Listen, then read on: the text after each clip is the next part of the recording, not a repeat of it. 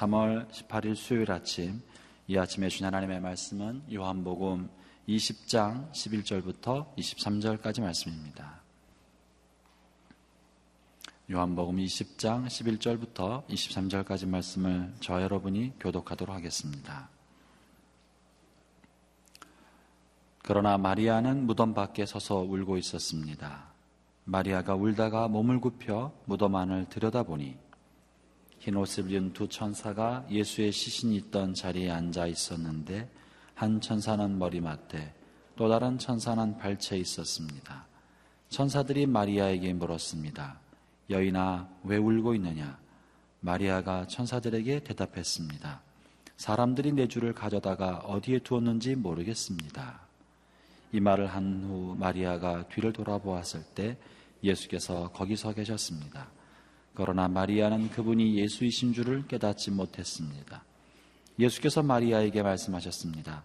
여인아, 왜 울고 있느냐? 내가 누구를 찾고 있느냐? 마리아가 그 사람이 동산직인 줄 알고 말했습니다. 주여, 당신이 그분을 옮겨 놓았거든 어디에다 두었는지 말해 주십시오. 그러면 내가 그분을 모셔가겠습니다. 예수께서 마리아에게 마리아야 하시자 마리아가 돌아서서 히브리 말로 라보니 하고 말했습니다. 이 말은 선생님이라는 뜻입니다. 예수께서 마리아에게 말씀하셨습니다. 나를 만지지 마라. 내가 아직 아버지께 올라가지 못했다. 너는 내 형제들에게 가서 내가 내 아버지 곧 너희 아버지 내 하나님 곧 너희 하나님께로 올라갈 것이다 라고 말하여라.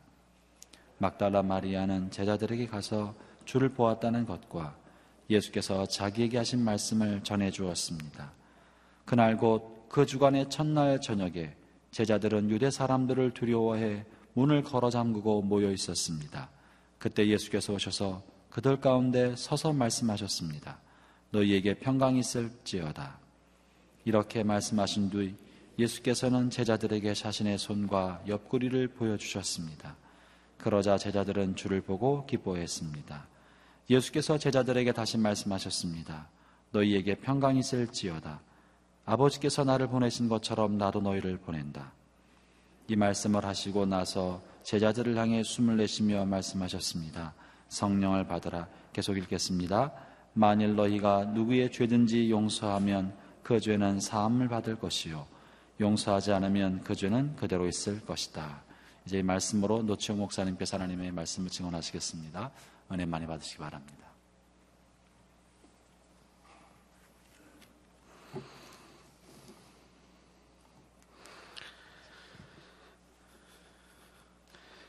예수님의 부활의 사건은 어, 하나님께서 약속하신 것의 성취였습니다. 어, 인생에 죽음이 찾아온 것은 바로 죄 때문이었습니다. 그 죄는 불순종이고 또한 우리가 가진 욕심이 잉태하여 생긴 것입니다. 우리가 가진 죄는 언제나 거짓을 만나게 됩니다. 그 거짓이 우리의 욕심을 바꾸어서 죄가 되게 하는 것입니다.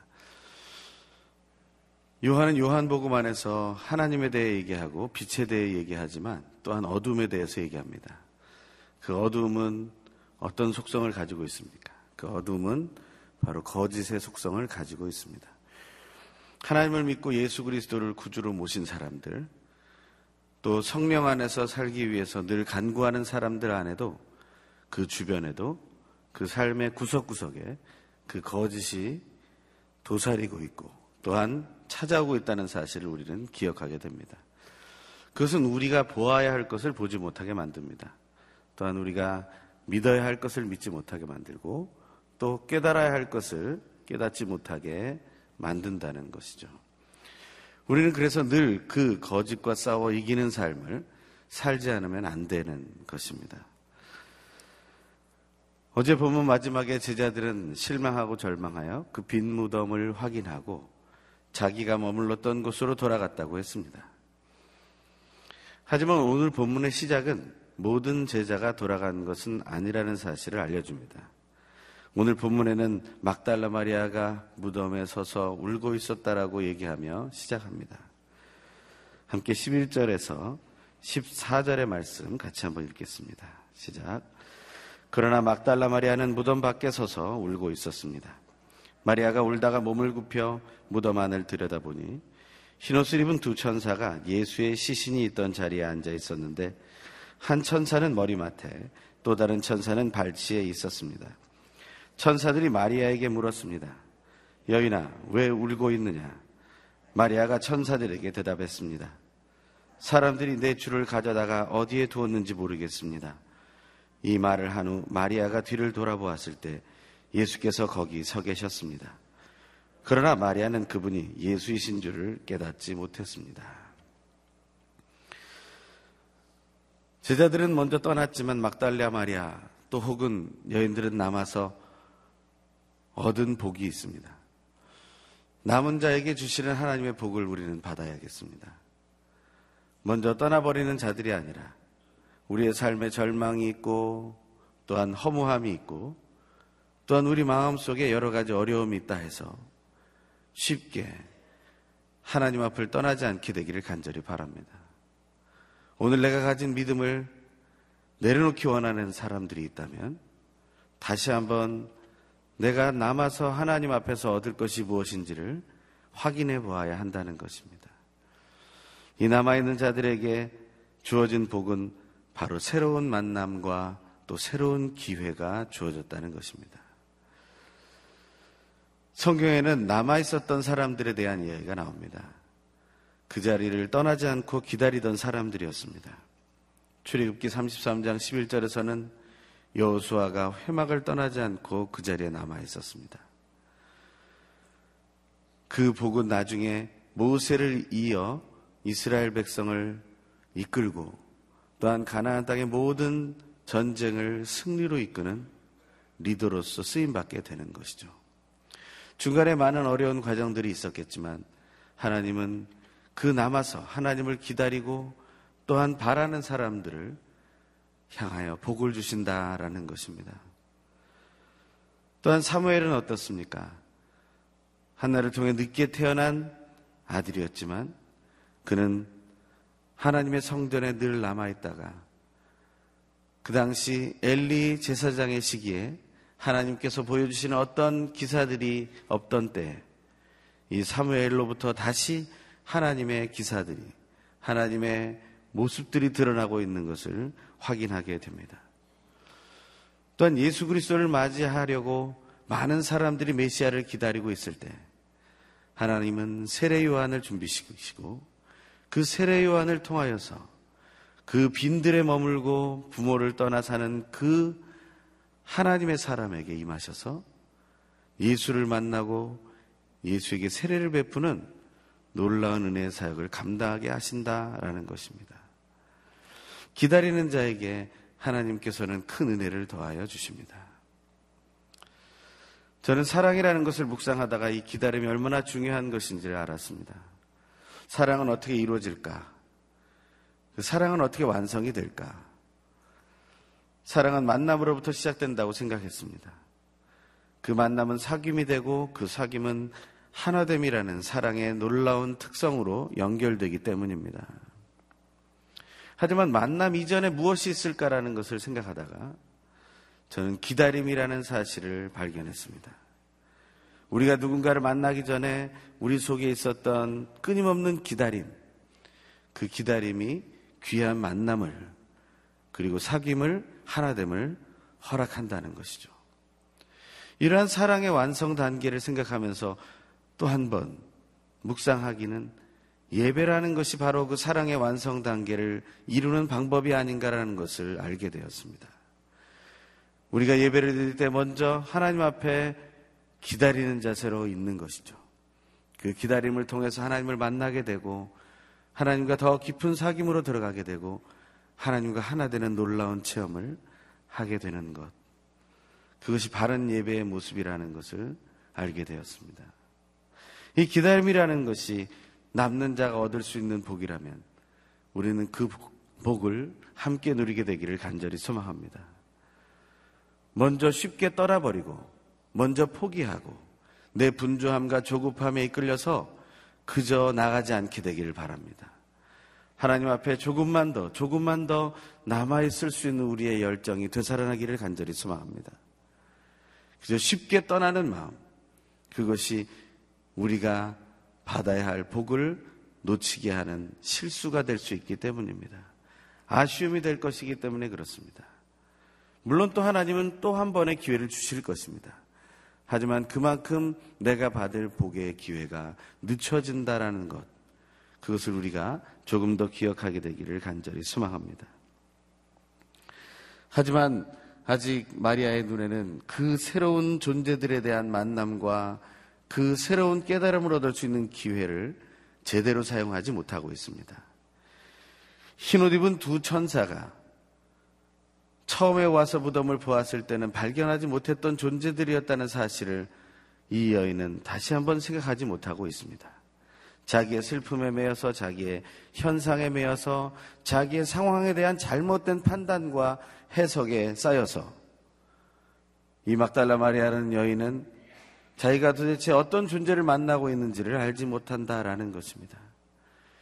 흰옷 입은 두 천사와 대화를 하고서도 그것이 어떤 대화인지를 알지 못합니다. 그 두 천사가 여인아 왜 울고 있느냐에 대해서 말하는 것에 대해서 자기의 오류를 드러내고 있으면서도 그것이 어떤 문제가 있는지를 확인하지 못합니다. 사람들이 예수를 가져다가 어디에 두었는지 모르기 때문에 내가 울고 있다라고 말하는 것으로 자기의 상황을 보여주고 있다는 것이죠. 아직도 그 믿음, 그 잘못된 믿음은 바뀌지 않고 있다라는 것입니다. 우리가 예수 앞에 나와 기도하고 하나님 앞에 예배할지라도 우리의 믿음이 바뀌지 않는다면, 우리의 믿음이 변형되지 않는다면, 우리의 믿는 대상이 거짓에 머물러 있다면 그 고백은 깨달음이 없는 고백이 될 것이라는 것이죠.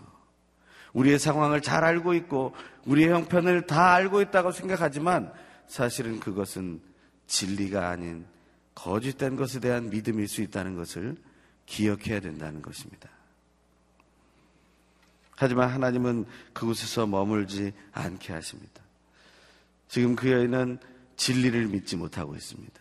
진리를 앞에 두고도 믿지 못하고 있습니다. 흰옷 입은 두 사람뿐만 아니라 바로 예수를 만나고서도 그가 예수이신지를 깨닫지 못했다고 얘기하고 있습니다. 하지만 하나님은 또 그 남아있는 자에게 새로운 복을 더해 주십니다. 그것은 너무나 감격스러운 순간인데 우리 15절에서 16절의 말씀을 같이 한번 읽겠습니다. 시작. 예수께서 마리아에게 말씀하셨습니다. 여인아 왜 울고 있느냐? 내가 누구를 찾고 있느냐? 마리아는 그 사람이 동산지기인 줄 알고 말했습니다. 주여, 당신이 그분을 옮겨 놓았거든 어디에다 두었는지 말해 주십시오. 그러면 내가 그분을 모셔가겠습니다. 예수께서 마리아에게 마리아야 하시자 마리아가 돌아서서 히브리어로 라보니 하고 말했습니다. 이 말은 선생님이라는 뜻입니다. 이 막달라 마리아에게 놀라운 변형의 순간이 온 것입니다. 그것은 단순한 변화를 의미하지 않습니다. 왜냐하면 그것은 차원이 다른 변화를 의미하기 때문이었습니다. 그는 지금 거짓을 향하여서 거짓된 정보를 믿고 있는 자리에서 이제는 진리를 만나 진리를 믿고 진리를 받아들이는 자리로 변형되고 있기 때문입니다. 우리 모두에게는 이 순간이 필요합니다. 하나님은 끝없이 다가와서 우리를 불러주십니다. 우리를 불러주실 때 우리는 그 음성을 깨닫고 그 음성에 반응할 수 있어야 합니다. 요한복음 10장을 묵상할 때 우리는 선한 목자와 그 양들에 대해서 배웠습니다. 선한 목자가 그 양의 이름을 알고 양을 부를 때 그 양들은 어떻게 반응한다고 했습니까? 그 양들은 자기의 목자가 누구이신지 안다고 했습니다. 그것을 우리는 누려야 하겠습니다. 우리가 무지해서 우리가 어리석어서 나의 고집 속에서 나의 생각 속에서 나의 편견 속에서 나의 경험 속에서 이런저런 생각 속에서 헤매고 있을지라도 우리를 다시 한번 불러주시는 그 하나님의 음성을 오늘 이 순간 들어야 하겠다라는 것입니다. 마리아라는 이름을 부르는 예수의 음성이 자기의 이름을 부르는 음성으로 들려야 하겠다라는 것이죠. 예수님이 여러분의 이름을 어떻게 부르시겠습니까? 여러분의 이름을 바꿔서 부르시겠습니까? 아니요. 여러분의 이름을 똑같이 부르실 것입니다.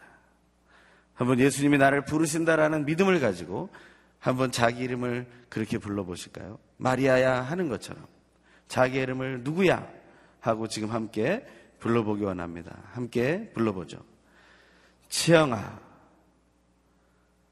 그 음성을 들었다면 여러분들은 어떻게 반응하시겠어요? 못 들은 채 하고 고개를 돌리지 않고 그냥 그대로 서 계시겠습니까? 이럴 때는 빨리 돌아서야 되는 거예요.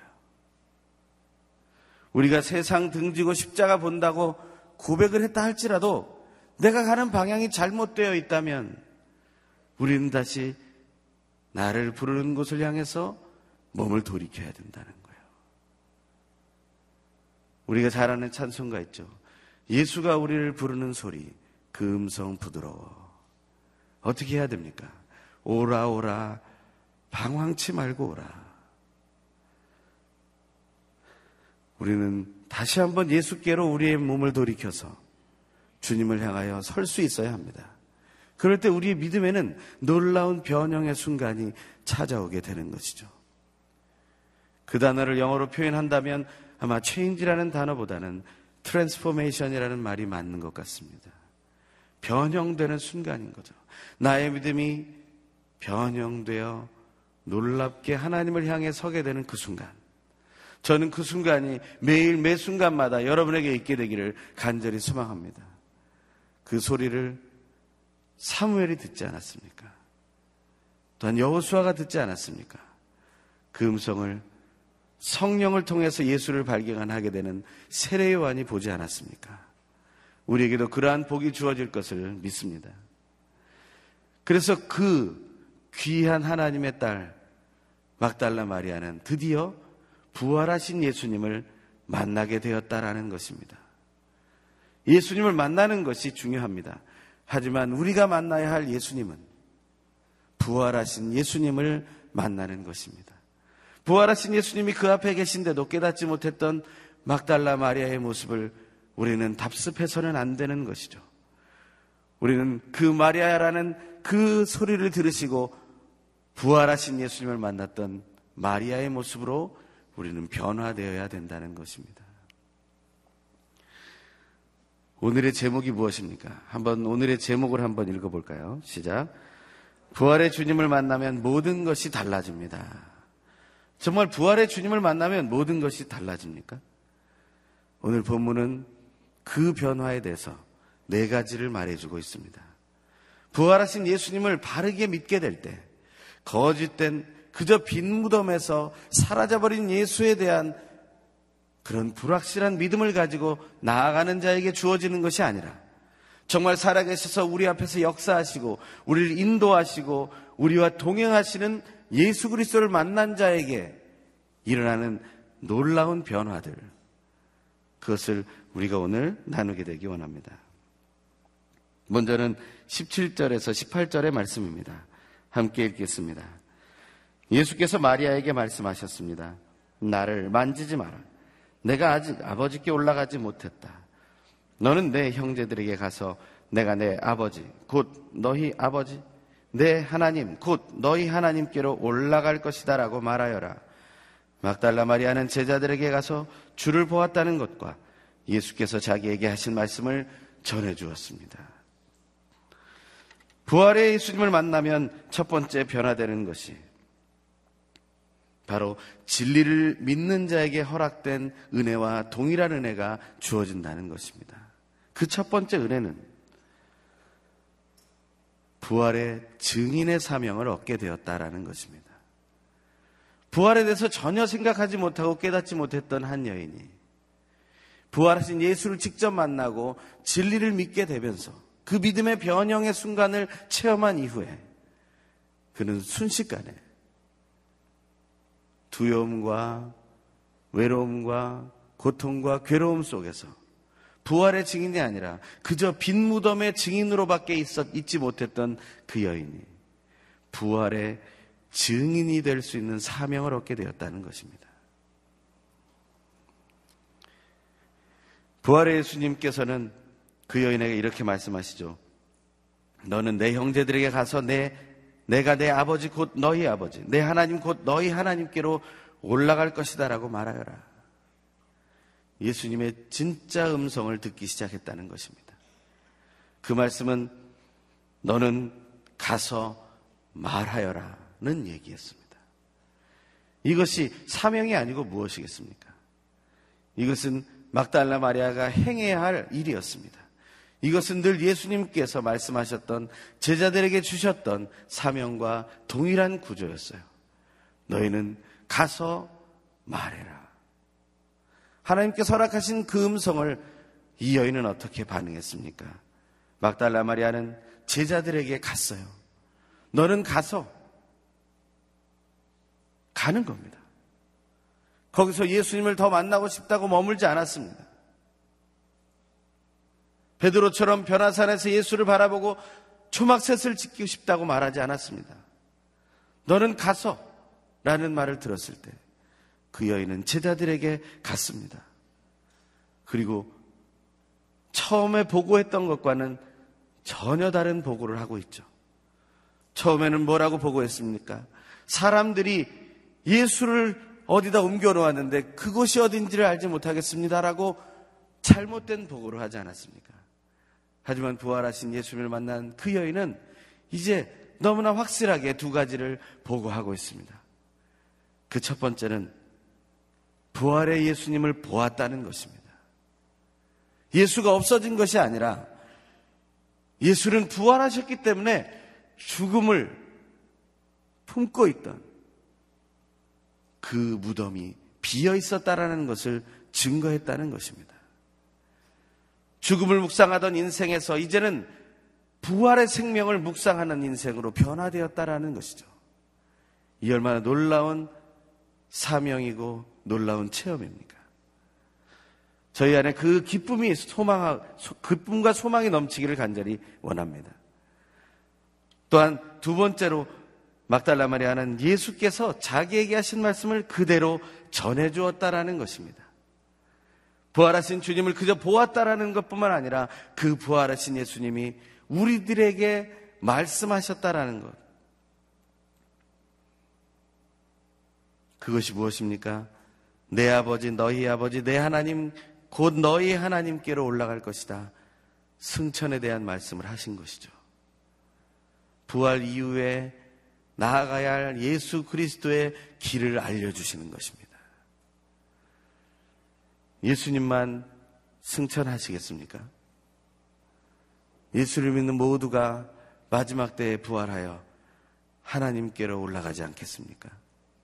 우리 모두가 경험하게 될 그 길을 예수님은 또 먼저 가겠다고 또 한 걸음 더 먼저 나가면서 약속해 주시고 알려주시는 거예요. 너무 친절하신 예수님이죠. 한 걸음 한 걸음 혹시 길을 잃을까봐, 혹시 놓칠까봐 그 한 걸음 한 걸음을 알려주시는 예수 그리스도의 사랑을 체험하고 우리는 따라가야 할 것입니다. 아직 죽음을 맞이하지 않은 우리들은 언젠가 죽음을 맞이하게 될 우리들은 부활의 길을 열어놓으신 예수 그리스도를 따라갈 수 있습니다. 언젠가 부활을 경험하게 될 우리들은 이제 하나님께로 올라가신 예수 그리스도를 따라 우리의 아버지, 우리의 하나님 대신 그분께로 올라가는 체험을 할 수 있게 될 것입니다. 그것은 예수님께서 이루어놓으시는 길입니다.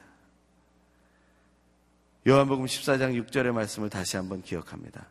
내가 곧 길이요 진리요 생명이다. 나로 말미암지 않고는 아버지께로 올 자가 없다. 예수님은 그 길을 닫고 또한 모두에게 선포하고 계신 것이죠. 마리아는 사명에 순종하여서 그것을 전하는 놀라운 부활의 증인의 사명을 감당하게 됩니다.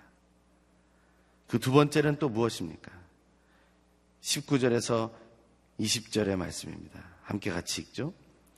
그날 곧 그 주간의 첫날 저녁에 제자들은 유대 사람들을 두려워해 문들을 걸어 잠그고 모여 있었습니다. 그때 예수께서 오셔서 그들 가운데 서서 말씀하셨습니다. 너희에게 평강이 있을지어다. 이렇게 말씀하신 뒤 예수께서는 제자들에게 자신의 손과 옆구리를 보여주셨습니다. 그러자 제자들은 주를 보고 기뻐했습니다. 그들은 예수님을 만나기 전에 어떤 상태였습니까? 그들은 두려워했습니다. 누구를 두려워했습니까? 유대 사람들을 두려워했습니다. 그 두려움이 그들을 사로잡고 있었어요. 그래서 그들이 한 행동은 문을 걸어 잠그고 숨어 있었다는 것입니다. 문을 걸어 잠그고 숨어 있는다는 것은 사실은 굉장히 불안하고 힘든 상황을 의미합니다. 2000년도에 처음으로 러시아 연해주라는 곳에 아우리치를 갔습니다. 그곳에 갔을 때 저희는 러시아에 있는 선교 교회에서부터 떨어져 있는 좀 떨어져 있는 아파트에 저희가 묵게 되었어요. 그런데 그 숙소에 들어갈 때 이렇게 얘기해 주시는 거예요. 안에 자물쇠가 다섯 개 있는데 그 다섯 개의 자물쇠를 다 잠그라는 겁니다. 그리고 누가 문을 두드려도 절대 열어주지 말아라. 내 목소리가 들릴 때 열어줘라. 라고 얘기하는 거예요.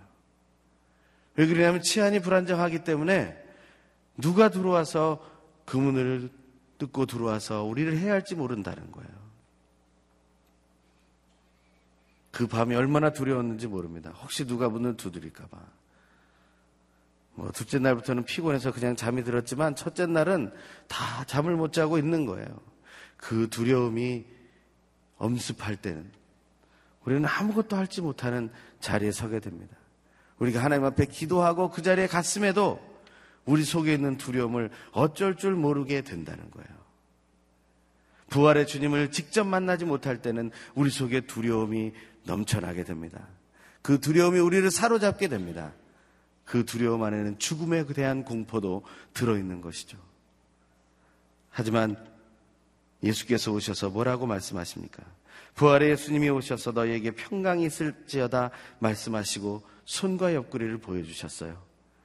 그랬더니 제자들은 주를 보고 기뻐했다고 했습니다. 부활의 예수님을 만나서 변화된 것이 있다면 제자들은 그 두려움이 변해서 기쁨과 평강을 얻게 되었다는 것입니다. 우리에게 주시는 그 기쁨과 평강을 오늘 이 순간 부활의 예수님을 만나서 누리게 되기를 간절히 소망합니다. 그 예수를 만나게 되는 것이 우리의 행복이 되는 것을 날마다 체험하기를 원합니다. 셋째로는 무엇입니까? 그것은 바로 21절과 22절의 말씀입니다. 같이 읽겠습니다. 예수께서 제자들에게 다시 말씀하셨습니다. 너희에게 평강이 있을지어다. 아버지께서 나를 보내신 것처럼 나도 너희를 보낸다. 이 말씀을 하시고 나서 제자들을 향해 숨을 내쉬며 말씀하셨습니다. 성령을 받으라. 부활하신 예수님을 만나면 제자들도 또한 사명을 얻게 됩니다. 부활의 증인이 되는 사명을 얻을 뿐만 아니라 나아가서 성령을 받는 역사를 누리게 된다는 것입니다. 성령을 체험하게 되는 놀라운 은혜를 그 제자들도 함께 누리게 된다. 이 얼마나 아름다운 체험입니까? 성령을 체험하는 그 기쁨은 바로 우리가 부활의 예수를 기억할 때 누릴 수 있는 것입니다. 내가 성령의 충만을 체험하고 누릴 수 있기 위해서 우리는 날마다 부활의 예수님에 대한 믿음을 선포해야 할 것입니다. 죽음을 두려워하지 않고 평강으로 기쁘게 하시는 예수 그리스도를 믿음으로 선포해야 되겠다는 것이죠. 그 성령의 임재의 역사는 우리에게 어떤 능력을 줍니까? 그것은 부활의 예수님을 만나 변화되는 네 번째 이야기를 말해줍니다. 23절의 말씀 같이 읽겠습니다. 만일 너희가 누구의 죄든지 용서하면 그 죄는 사함받을 것이요. 용서하지 않으면 그 죄는 그대로 있을 것이다. 죄라는 것이 그대로 남아있으면 용서라는 것은 아무런 의미가 없습니다. 쇼윈도우에 걸려있는 어떤 멋진 의상이 있고 그 의상을 내가 가지고 싶은 소망이 있더라도 내가 그 안에 들어가서 그 옷으로 갈아입지 않는다면 그것은 그저 보이는 눈에 보이는 하나의 현상일 뿐이라는 것입니다. 우리가 죄인으로서 우리가 바라보아야 할 것은 무엇입니까?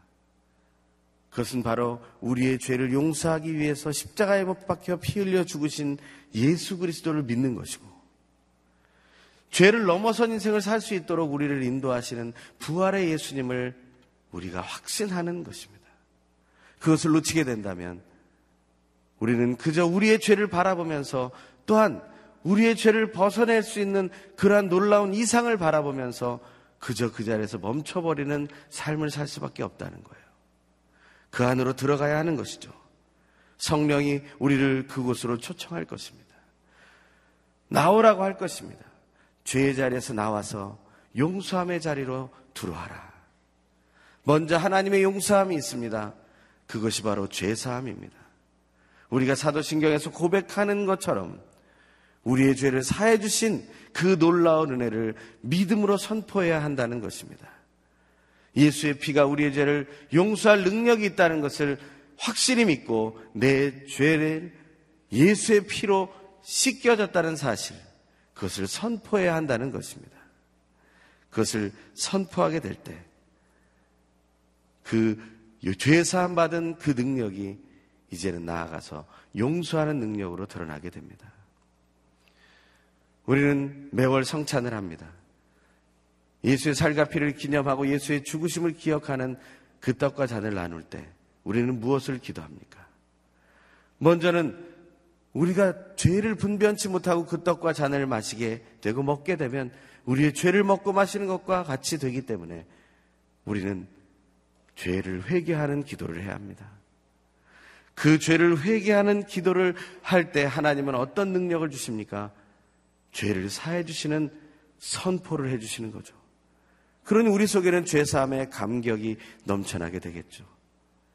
그러면서 우리는 또 하나의 결단을 하게 됩니다. 죄 사함에 대한 감격과 감사만 누릴 뿐만 아니라 이제는 내가 예수님을 닮아서 용서하는 삶을 살겠다고 결단하게 된다는 것이죠. 이러한 과정을 거치게 되는 것처럼 우리는 부활하신 예수님을 만나고 성령을 받은 사람으로서 우리는 이제 죄사함에 대한 감격과 그것에 대한 선포 그리고 용서하는 인생을 살아야 한다는 것입니다.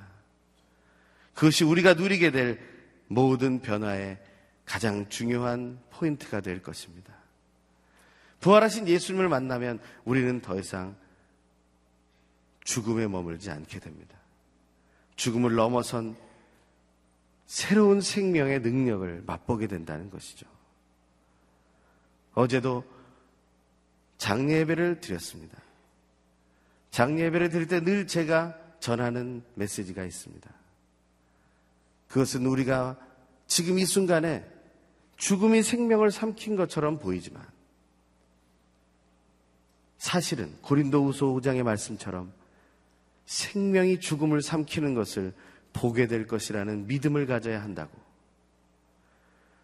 정말 부활의 하나님, 부활을 이루신 하나님께서 부활의 주인이신 예수 그리스도를 통해서 우리에게 보여주시는 것은 우리가 결국 얻게 될 능력은 죽음을 삼켜버리는 생명을 얻게 될 것이라는 것. 우리는 그것을 찬양하며 살기를 간절히 소망합니다. 우리가 사는 그 자리에서 그 부활의 증인 되기를 간절히 소망합니다. 이 시간 함께 기도할 때 남아있는 자의 복을 누리게 하여 주시옵소서. 거짓을 믿던 나의 삶이 진리를 믿는 믿음으로 변형되게 하여 주시옵소서. 또한 부활하신 예수님을 만나 우리가 부활의 증인의 사명을 받아 누리게 하시고 두려움이 변하여 평강과 기쁨을 얻게 하시고 성령을 받아 성령으로 충만케 하시고 또한 죄사함을 얻어 감격하며 용서하는 믿음의 삶을 선포하며 살게 하여 주시옵소서. 우리 간절히 소망하며 함께 통성으로 기도합니다. 귀하고 놀라우신 하나님 아버지 감사와 찬양을 드립니다. 귀하신 주님 안에 놀라운 은혜가 있습니다. 부활하신 예수 그리스도의 끊임없는 부르심을 통하여서 우리가 변화되고 새로운 자리로 또한 새로운 믿음의 변형의 자리로 부활하신 예수를 만나 놀라운 체험을 하는 자리로 인도하시는 것을 믿습니다. 진실 하나님 앞에 남아있어 복을 얻게 하여 주시고 그 하나님의 부르심을 통하여 믿음의 변형과 성숙을 체험하게 하여 주시고 하나님 정말 부활하신 예수님을 만남으로 인하여 부활에 증인이 되는 사명을 감당하게 하시며 두려움이 변하여 평강과 기쁨이 넘쳐나게 하시고 성령을 받아 성령으로 충만한 인생 부활의 생명을 소망하며 승천하신 예수님을 닮아 앞길을 걸어가는 인생이 되게 하시고 하나님 우리에게 주어진 놀라운 은혜를 감사함으로 죄사함의 감격과 용서의 선포로 이루게 하여 주시옵소서. 우리의 간절한 소망을 들어주신 하나님을 찬양합니다. 영광 받아 주시옵소서. 귀하신 주님, 우리의 기도를 들어주시고 이 자리에 있거나 영상을 통하여 참여하거나 하나님 앞에 깨어 기도하는 하나님의 모든 영혼들에게 남은 자의 복을 누리게 하여 주시옵소서. 거짓을 믿던 믿음에서 진리를 믿는 믿음으로 변형되게 하여 주시고 우리가 부활의 예수님을 만나 얻을 수 있는 그 유익들을 모두 얻어 승리하는 오늘 하루 우리의 남은 일생이 되게 하여 주시옵소서. 특별히 부활하신 예수님을 닮아 진실한 생명의 능력을 체험하게 하시며 죄사함의 감격과 용서하는 자의 승리의 삶을 따라 살게 하여 주시옵소서. 이제는 우리 주 예수 그리스도의 놀라우신 은혜와 하나님 아버지의 결코 끊어지지 않는 사랑하심과 성령님의 교통하심과 온전케 하심의 역사가 진실로 부활의 예수님을 만나 놀라운 변화를 체험하고 하나님 앞에 부활의 증인으로 세워지기를 소망하며 나아가는 이 자리에 모인 하나님의 귀한 아들 딸들과 영상으로 참여하는 모든 하나님의 자녀들 머리 위에 그들의 가정과 가문과 비전과 그들의 오늘 하루의 걸음과 일평생 위에 난 온 땅에 흩어져 복음을 전하는 하나님의 사람들과 교회들 위해 지금부터 영원토록 항상 함께 계시옵기를 간절히 축원하옵나이다. 아멘.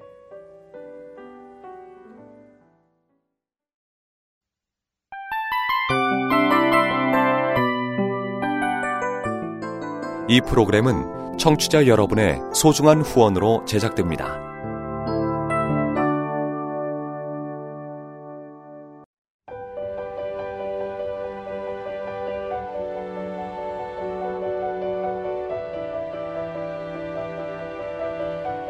세상에는 수많은 교회들이 있지만 더 깊이 있는 말씀 강해를 찾기 위해 크기로만 교회를 선정하지 않습니다.